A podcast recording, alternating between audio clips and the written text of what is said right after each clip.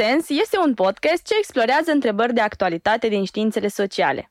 Suntem Marina Mironica și Maria Marteli, iar astăzi vom vorbi despre resurse energetice și modul în care intersecția lor cu deciziile politice sau interesele economice ne transformă societatea. De ce este important, ba chiar urgent să vorbim despre energie? Cred că unul dintre motive, deși e foarte prezent, pare a fi tot mai îndepărtat. E vorba de încălzirea globală, de schimbarea climatică, care a apărut tocmai din cauza felului în care am ales să consumăm și să extragem resursele din pământ.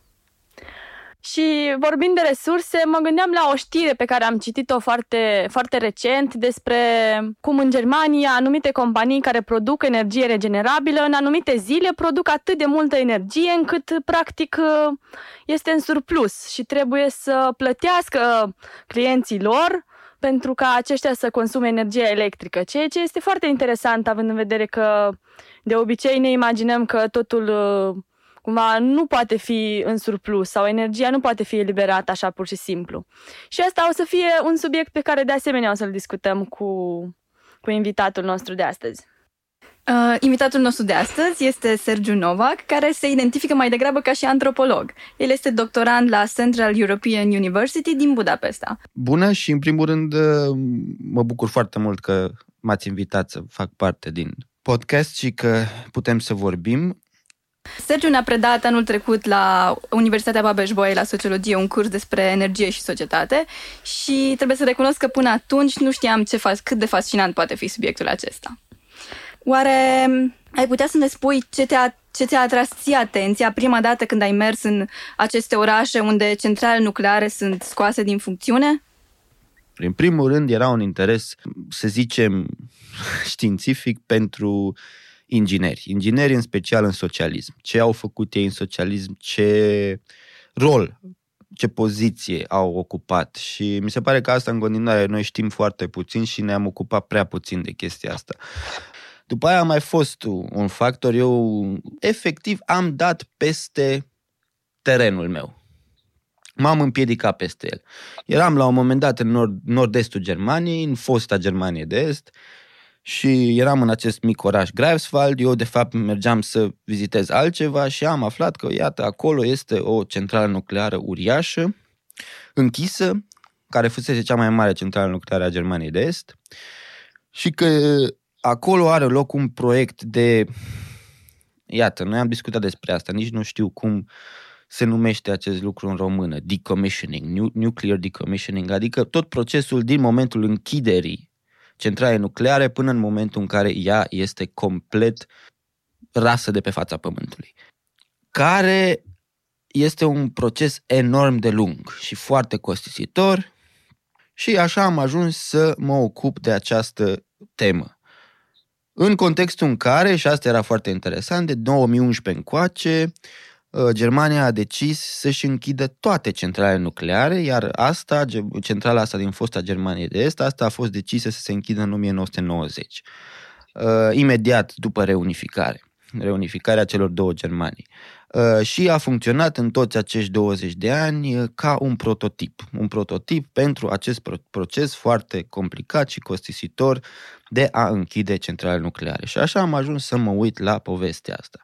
Evident, în contextul întrebărilor mai largi despre ce înseamnă energia, ce ne poate aduce ca sociologi, antropologi și așa mai departe. Ce vreau să spun, poate asta nu, nu a fost clar și aș vrea chiar să spun asta Uh, mai ales ideea de, de ce energie și de ce e interesant în științele sociale energie, pentru că e un proxy, e un proxy ca un fel de uh, trickster pentru atât de multe subiecte cu care sociologia, antropologia și toate științele sociale se ocupă în mod clasic. Foarte interesant cum, cum, ai ajuns, cum ai ajuns în acest, în acest oraș unde o centrală era practic scoasă din, din funcțiune.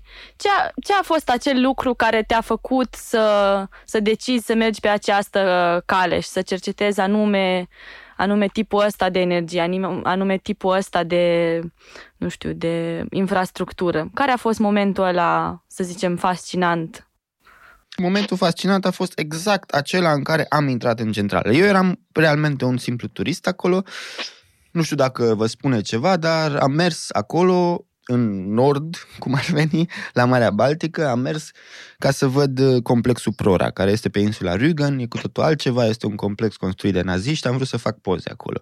Ei, și am rămas blocat în orașul ăsta, în Greifswald, și mm, am văzut că există această centrală, asta a fost acum mulți ani în urmă, și mie mi s-a părut foarte interesant să fac conexiunea asta. Iată, uite, urmăresc de când a început să se construiască această centrală, până când a fost închisă în momentul 1990, dar să vedem și mai departe cum a devenit un prototip, ce înseamnă asta și de fapt ce înseamnă energia nucleară în tot acest context. Energia nucleară fiind, nu, la un moment dat fusese acel vis de viitor, adică visul energiei totale, care ne va asigura energia și conexiunea în socialism era directă. Nu?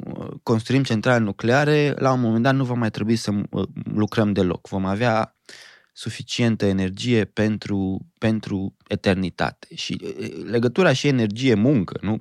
până și în fizică, dar nu numai în, în fizică, era totdeauna acolo. Ne trebuie energie ca stat pentru nu, a înlocui munca. În socialism era ideea asta, nu? Adică la un moment dat nu va mai trebui să muncim sau nu va mai trebui să muncim ca o formă de exploatare, nu remunerații. Și acolo juca un rol esențial energia. Ei, și cum s-a pierdut acest vis? Și acum cum se încearcă să se acopere acest vis și ce vine să înlocuiască acest vis? E vorba și de imaginarii, nu? Imaginarii sociotehnice. Ce înseamnă prezentul, ce înseamnă viitorul din perspectiva unui trecut care există. Trecut infrastructural, la urma urmelor, că este o tita mai centrală, urâtă, contaminată, care trebuie să fie eliminată cumva și nu e așa de simplu, nu e deloc simplu. Dacă ar fi să ne uităm, uh, să ne uităm un pic mai clar la istoria acestor centrale nucleare și a energiei în general și cumva de unde a pornit uh, dacă, și cum se leagă de anii 70 și de criza petrolului. Dacă ai putea să ne faci un fel de introducere pentru începători în uh, ultimii, nu știu, 50-60 de ani de energie, așa ca să să înțelegem cum s-a ajuns la ceea ce tocmai ne povesteai și la, la visul ăsta, la dispariția lui. Voi încerca, deși asta va fi foarte, foarte fragmentar. Ehm, există, desigur, un moment cheie, care este un moment cheie și când te uiți la energie. De obicei, acest moment cheie, mai ales noi, îl citim ehm, totdeauna în nota asta economică, momentul anilor 70, nu?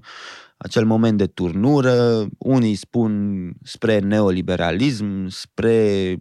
În orice caz a fost un moment de criză. Uh, și a fost în mare măsură și un moment de criză energetică, pentru că nu e așa... Uh, prima criză explicită a anilor 70 a fost criza petrolului.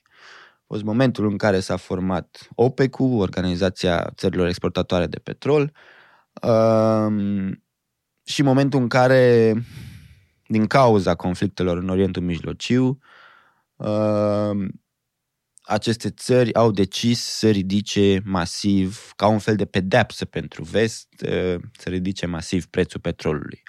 Ei, și în momentul ăla, toate materiile prime și, și materiile finisate, au, prețul lor a crescut funda, masiv.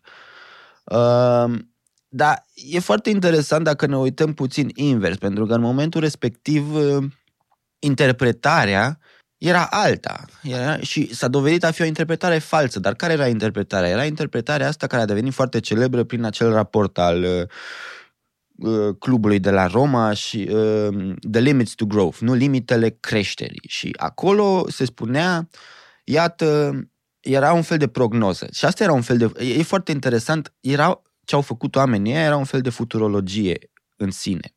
Ei au spus că pe baze științifice ei arată în acel studiu că în decurs de 30 de ani resursele de petrol ale Pământului vor fi epuizate. Prin urmare, trebuie să găsim noi forme de producere de energie. Ei, suntem mult mai mult decât 30 de ani după, nu s-a epuizat petrolul. Asta a fost o chestie complet falsă, dar în contextul respectiv al anilor 70, ce a făcut a fost a provocat niște mișcări tectonice pe piața de energie. Unul dintre marii profitori ai acestei chestii a fost industria nucleară, la nivel global. Uh, pentru că până atunci, desigur, se încercase foarte mult să se construiască în industria nucleară civilă, vreau să spun. Acum vorbim despre industria nucleară civilă, deși, desigur, este foarte interesantă și legătura între industria militară și industria civilă în domeniul nuclear. Um, dar uh, era prea scump, nu era rentabil. Adică um, tehnologia se adeverea totdeauna atât de scumpă încât nu era rentabil să construiești în masă um, centrale nucleare. Ei, și a venit momentul ăsta și deodată multe state s-au decis chiar să se bazeze aproape, unele aproape exclusiv pe industria nucleară, pe energie nucleară. Uh, și desigur este, cer scuze, desigur este foarte intim legat cu, cu această frică legată de, de, de dispariția petrolului, frică de viitor, dar pe moment atunci era o frică bazată de pe bani, adică devenise prea scump să te bazezi pe petrol sau gaz. Depinde de, depinde de sursă. Și no, exemplu, exemplu cel mai bun Există exemplu mare, nu? Statele Unite și Rusia, mă rog, în momentul respectiv Uniunea Sovietică, dar un exemplu care este chiar interesant de stat, cel puțin ca dimensiune mediu, deși este și, și acela o putere economică mare, e Franța. Franța care în continuare uh, cel mai mult uh, energie electrică și o scoate din centrale nucleare și nu are de gând să renunțe la acest uh, program nuclear. Pornind de la, de la ce s-a întâmplat uh, în, în anii 70, cumva au fost, a fost o perioadă, se pare că, în care energia nucleară mai ales a avut, uh, a avut un fel de prioritate. Și ne ziceai mai devreme că în anii 90, din contra, s-a schimbat uh, tendința și s-a schimbat vectorul. Dacă poți să ne spui și despre etapa asta în care țările astea au decis că nu mai e o idee bună să să producă energie nucleară, inclusiv în scopuri civile. Care a fost uh, motorul acestei decizii și ce a urmat după? Un aspect uh, care nu este deloc de neglijat sunt așa numitele mișcări sociale. Nu? Cum să spun, e o chestie eminamente perversă ce s-a făcut în anii 70, mai ales uh, această idee despre care am vorbit mai devreme, iată, petrolul se va epuiza, trebuie să găsim alte forme de a produce energie. Um, asta era o grupare foarte, foarte specifică de oameni din Statele Unite. Uh, mai ales că acolo a început toată chestia asta, toată ideea asta, toată frica asta.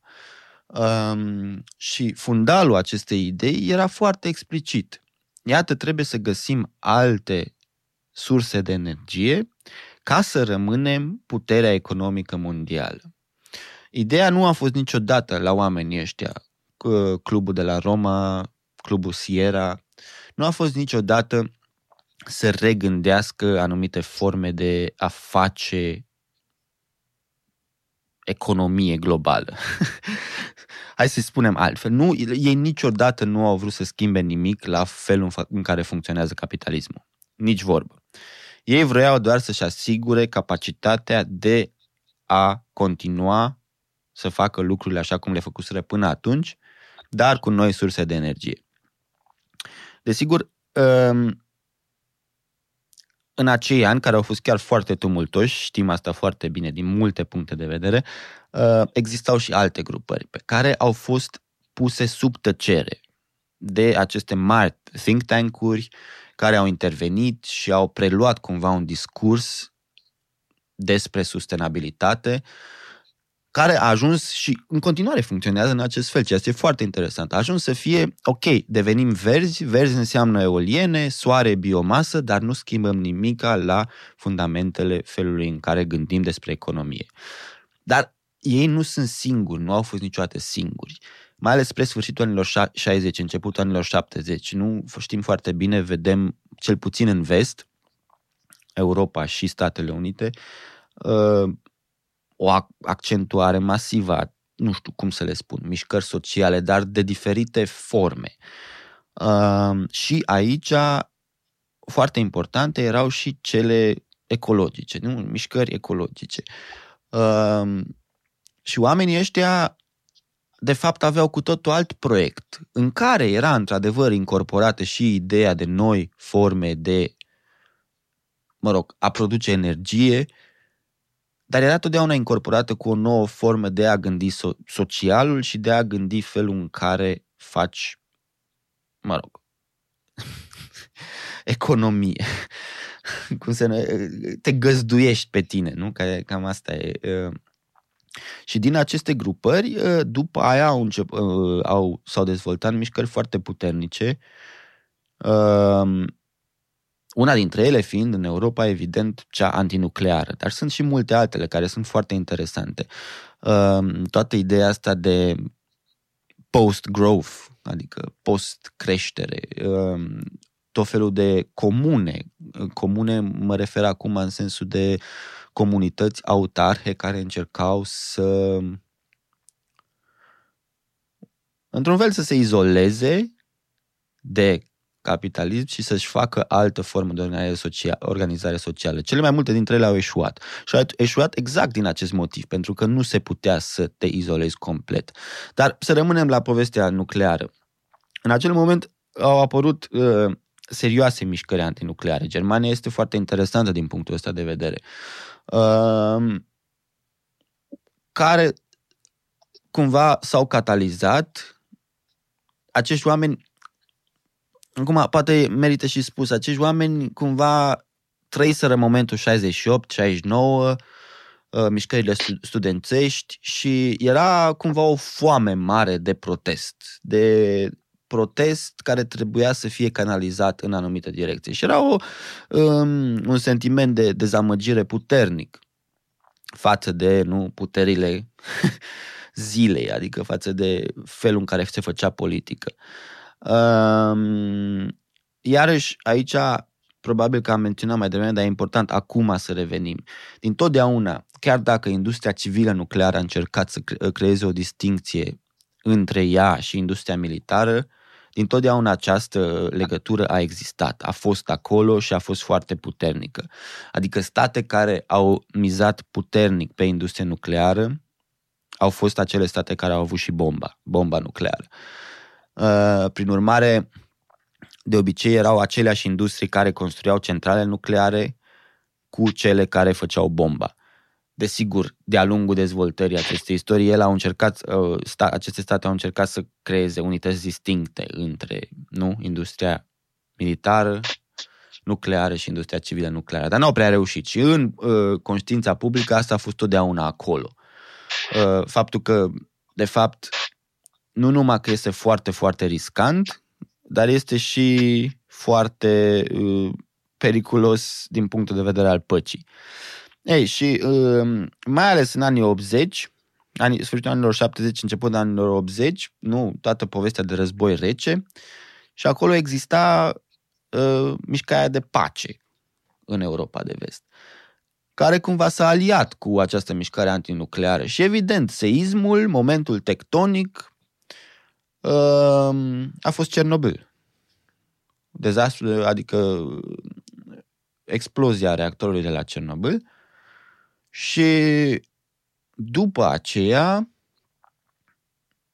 practic, a existat un hiatus foarte, foarte lung, adică nu s-a mai construit și au început să fie și masiv regândite um, tot felul de sisteme de uh, siguranță și ce înseamnă riscul nuclear și așa mai departe. Dar, dar uh, în același timp, acela a fost și momentul cumva de glorie acestor mișcări antinucleare, care nu, și-au văzut succesul atunci. A fost ceva de genul, vedeți, noi v-am tot spus, iată s-a întâmplat.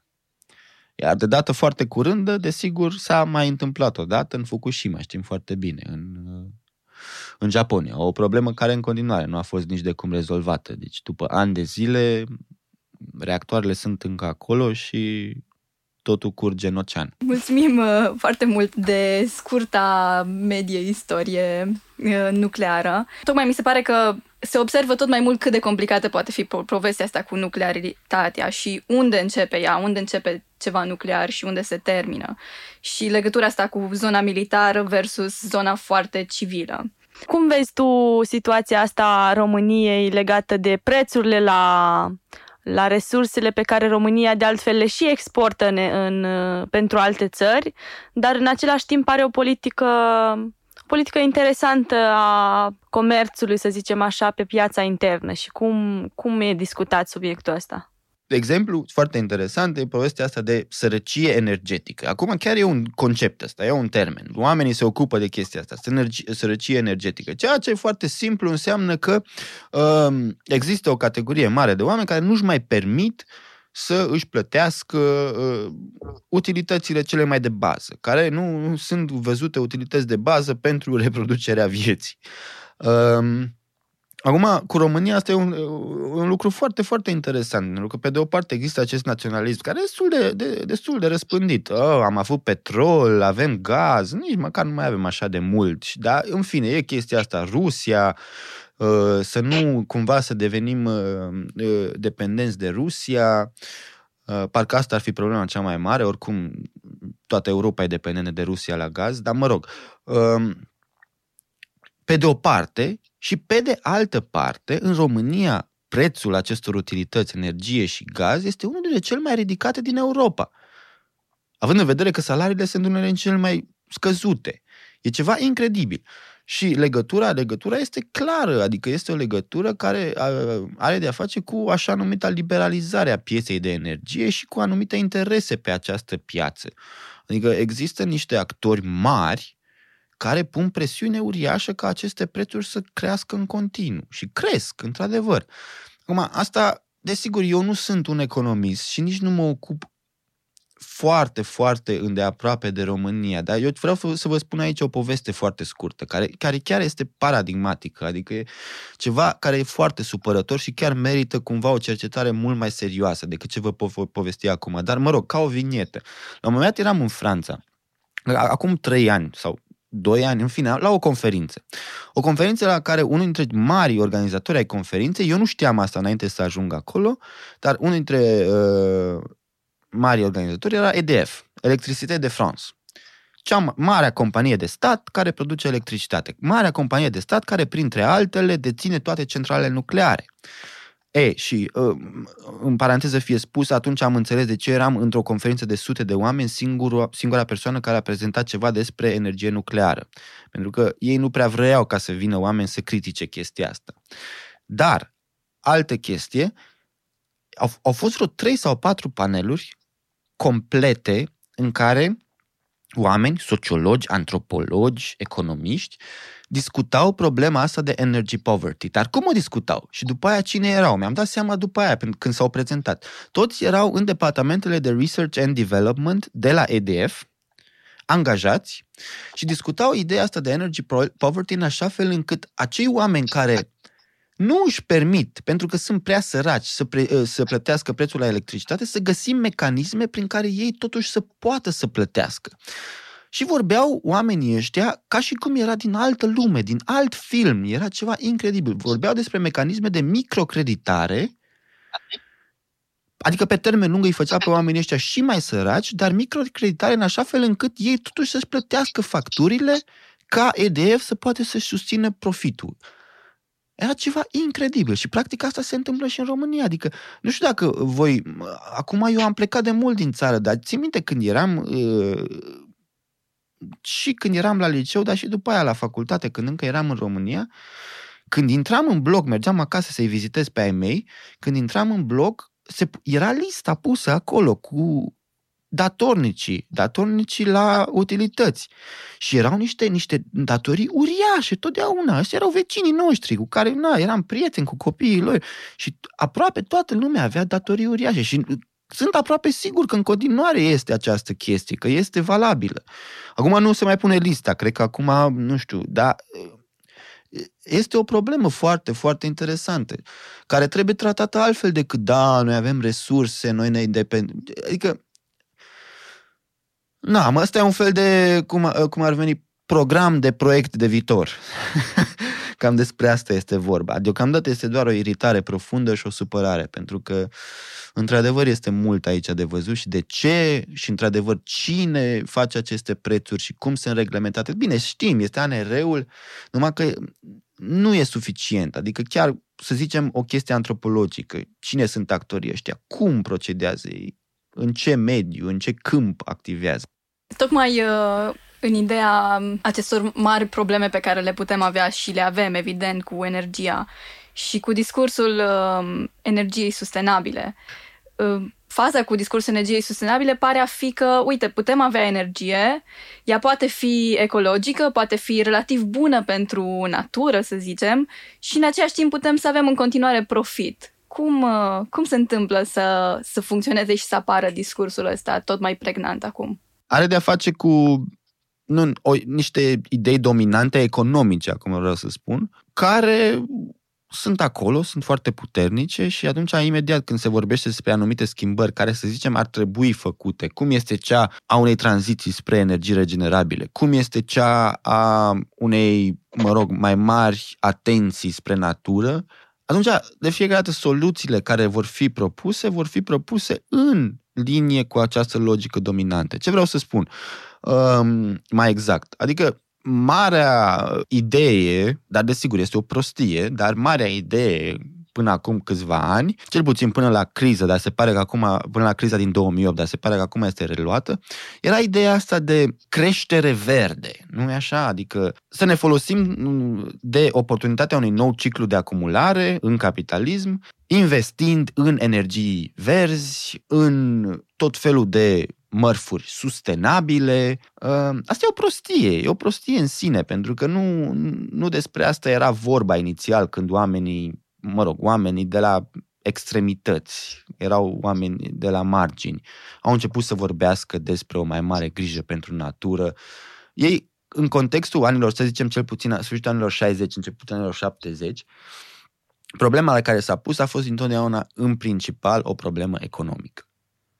Trebuie să schimbăm ceva la economie dacă vrem să intrăm în altă relație, să zicem, cu natura. Ei, asta nu, deocamdată, mai ales în cercuri din astea unde există putere, cer, vreau să spun în politică și, și la nivel global, la toate aceste summituri pentru climă și, și așa mai departe, aceste idei nu pot fi, e imposibil să fie acceptate. Și atunci vor Uh, apărea tot felul de tehnici bazate pe mecanisme de piață prin care să se introducă, știu eu, sustenabilitate, uh, energii verzi. Uh. E, e un paradox profund aici. De exemplu, mai bine poate ar fi mai, mai util să, să ne uităm la câteva exemple. Unul dintre ele e destul de interesant, de exemplu, apropo de unde îmi fac eu terenul acolo în nordul Germaniei. Deci în spațiul dintre Berlin și Marea Baltică, practic este foarte puțin populat. Și sunt ori mlaștini, parcuri naturale sau teren agricol. Acum, dacă mergi acolo, pe autostradă sau pe drumurile lăturalnice, totul este galben. De ce e galben? Aia e rapiță. De ce pune toată lumea rapiță? Pentru că primești subvenții de la stat pentru că rapița este folosită pentru um, combustibil bio. Dar fără subvenții masive de la stat, asta nu ar fi putut să funcționeze. În momentul în care subvențiile au fost oprite și s-au oprit în Germania la un moment dat, această piață a picat masiv. Ea nu era sustenabilă, de fapt. Uh, și o, problema a fost că au fost o grămadă de mici întreprinzători, să-i numim așa, care, cum să spun, o să spun urât, au pus botul la povestea asta și au investit tot ce aveau să-și facă centrale bio. În momentul în care au dispărut subvențiile, pac, le-a dispărut și afacerea. Um, un caz mai extrem și destul de deranjant, acum să venim puțin la uh, România și nu știu dacă poate e momentul și dacă mai avem puțin timp să vă spun asta cu povestea Lostriței. Lostrița nu e un salmonid, e ca un somon, un păstră mai mare, e un pește fascinant. E, lostrița asta nu mai prea există în România deloc, pentru că are nevoie de apă de munte pe care să circule. Dar nu numai lostrița nu mai prea există, nu mai prea există nici păstrăvul de apă curgătoare și uh, nici lipanul. Și asta are de-a face. E foarte intim legat de toată construcția asta de hidrocentrale despre care am vorbit. Dar acum, de dată recentă, ce s-a întâmplat? Toată chestia asta, că și România, evident, este puternic integrată în toate aceste mișcare spre energie regenerabile și așa mai departe.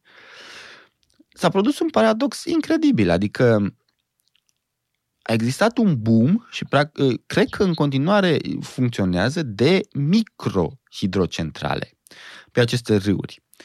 Deci, practic, mici, mici întreprinzători, sau nu așa de mici, că și hidroelectrica a făcut chestiile astea, care este un mamut, uh, aplicau la stat și primeau subvenții, aceste certificate verzi. Și făceau o grămadă de bani ca să trântească câte o microhidrocentrală pe fiecare pârâiaș de munte. Și s-a întâmplat, apoi au trântit aceste chestii și realmente, vreau să insist, le-au trântit anapoda pe tot felul de pâriașe de munte, au ucis acele pârâuri, au tăiat sursele de apă pentru râuri mai mari, ca să se adeverească mai încolo că astea nu, nu erau deloc utile, adică nu era absolut deloc nevoie de ele. Și mai interesant este că atunci când aceste companii de exemplu, asta e doar uh, în paranteză, când aceste companii aplică pentru uh, dreptul de prospecțiune pe un râu ca să eventual să pună o microhidrocentrală acolo, li se dă și dreptul de studiu, se numește studiu științific al uh, faunei. Oamenii ăștia de la stat au dreptul să radă tot ce e în termen de pește sau altă formă de viață în acel râu. E ceva incredibil. Atâtea râuri au fost practic distruse din cauza asta de dată recentă. Și ce vreau să spun este exact se leagă de povestea anterioară. Deci am vorbit în primă fază de o mare ciclu de acumulare, nu anii 70, s-au construit acești mamuți, nu? Vidraru, uh, porțile de fier, Mărișelul, aceste hidrocentrale. Dar și de dată recentă, nu? Am întâlnit un nou ciclu în asta de acumulare, dar asta a fost, să zicem așa, mult mai descentralizat. Și chipurile verde. Dar el nu a fost cu nimic mai verde decât acele mari complexe hidroenergetice. Doar că a fost mult mai localizat, pe râuri mai mici, pentru că deja pe râurile mari erau construite aceste... Și a fost la fel de nociv. Și acum stăm și ne întrebăm, noi cum ne gândim la natură în termenii ăștia? Adică, sau cum poate asta să fie în orice fel bine pentru natură? Nu! Este vorba despre noi căi de a face profit pentru anumiți oameni. Despre asta este vorba, din păcate. Până la urmă vorbim de natură un pic uh, ca și cum există niște resurse acolo, le luăm, uh, natura e separată cumva sau cel puțin discursul economic așa funcționează, ca și cum noi luăm resursele și noi ne bucurăm de ele și mai departe na, mai vedem noi ce se întâmplă. Adică, uite, lostrița e, nu mai e, petrolul nu mai e, ce se întâmplă mai exact cu relația asta om-natură? Mi se pare, uh, în mare măsură, um, o repetiție a ceva ce nu ne aduce nimic nou.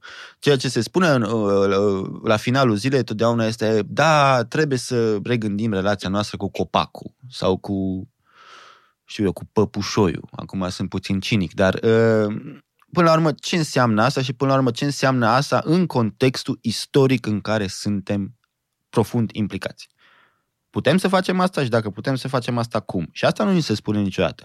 Și de aia, mult, mare parte din literatura asta, care se numește turnura ontologică, nu știu, mie mi se pare că, deci problema de bază ce, care mi se pare că există și la această nouă literatură care vrea să ne spună că, uite, trebuie să regândim relația noastră cu la, natura, este că e extrem de speriată de orice argument politic. Și mie mi se pare că argumentul politic este bine, bine, uh, ontologie, ființă, ființa care este, uh, dar în acest context istoric asemenea argumente nu ne prea ajută. În acest context istoric, de fapt, o critică mult mai directă la felul în care practicăm ideea de economie ar fi mai de ajutor. Exact din direcția științelor sociale. Pentru că nu este făcută suficient și pentru că do- poate după aia, după ce facem această critică, putem și să vorbim despre turnuri ontologice și noile noastre relații cu lostrița. Pentru că asta e și povestea Lostriței în felul în care am încercat eu să o spun. Adică la urma urmei, este vorba despre felul cum este gândită economia. De aia nu mai este Lostrița acolo. Și nu este de relația mea cu Lostrița care o iau ca un dat, pentru că, iată, acum mai există și un baraj acolo. Da, dar barajul ăla nu trebuia să fie acolo și asta este punctul de critică. Acest punct care nu prea apare în așa numita noua literatură asta de... Desigur, pe de altă parte, sunt o mulțime de chestii foarte, foarte interesante acolo și este foarte, foarte bine. Adică toată ideea asta de antroposin este foarte stimulantă, dar este stimulantă la modul speculativ. Aș vrea să reiau doar câteva, în câteva cuvinte ideea. Cumva mi se pare că ce se întâmplă e că degeaba avem discursurile astea relativ filozofice despre cum să relaționăm noi cu uh, natura, atâta timp cât nu avem curajul să criticăm efectiv practicile economice și politice pe care le facem. Nu este, cred, vorba nici măcar de curaj și nici măcar de defetism. Uh, din contră, și eu totdeauna aș vrea ca asta să fie destul de clar. Este vorba de a lua utopia în serios.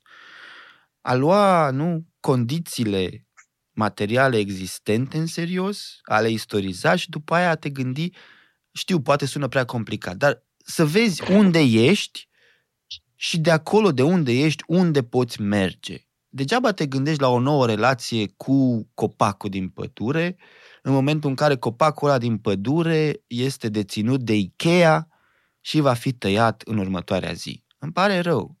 Cred că ar fi important să, să facem o concluzie cuprinzătoare a multiplelor subiecte pe care, pe care am încercat să le atingem în discuția, în discuția noastră de, de astăzi. Cred că în momentul de față important este să ne dăm seama că soluțiile care se propun acum la niște probleme foarte serioase. Schimbare climaterică, lipsă de apă, migrație masivă care va deveni și mai accentuată cauzată de schimbări climatice, cred că trebuie să ne dăm seama foarte devreme, de, de fapt acum, că soluțiile care sunt propuse în momentul de față nu funcționează. Și nu funcționează deloc.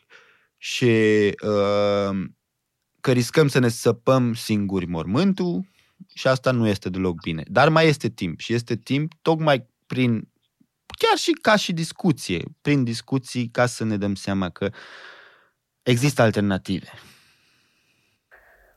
Am avut o discuție extrem de interesantă, cum a zis și Sergiu de mai multe ori. Aș vrea să aduc câteva, câteva dintre idei pentru final.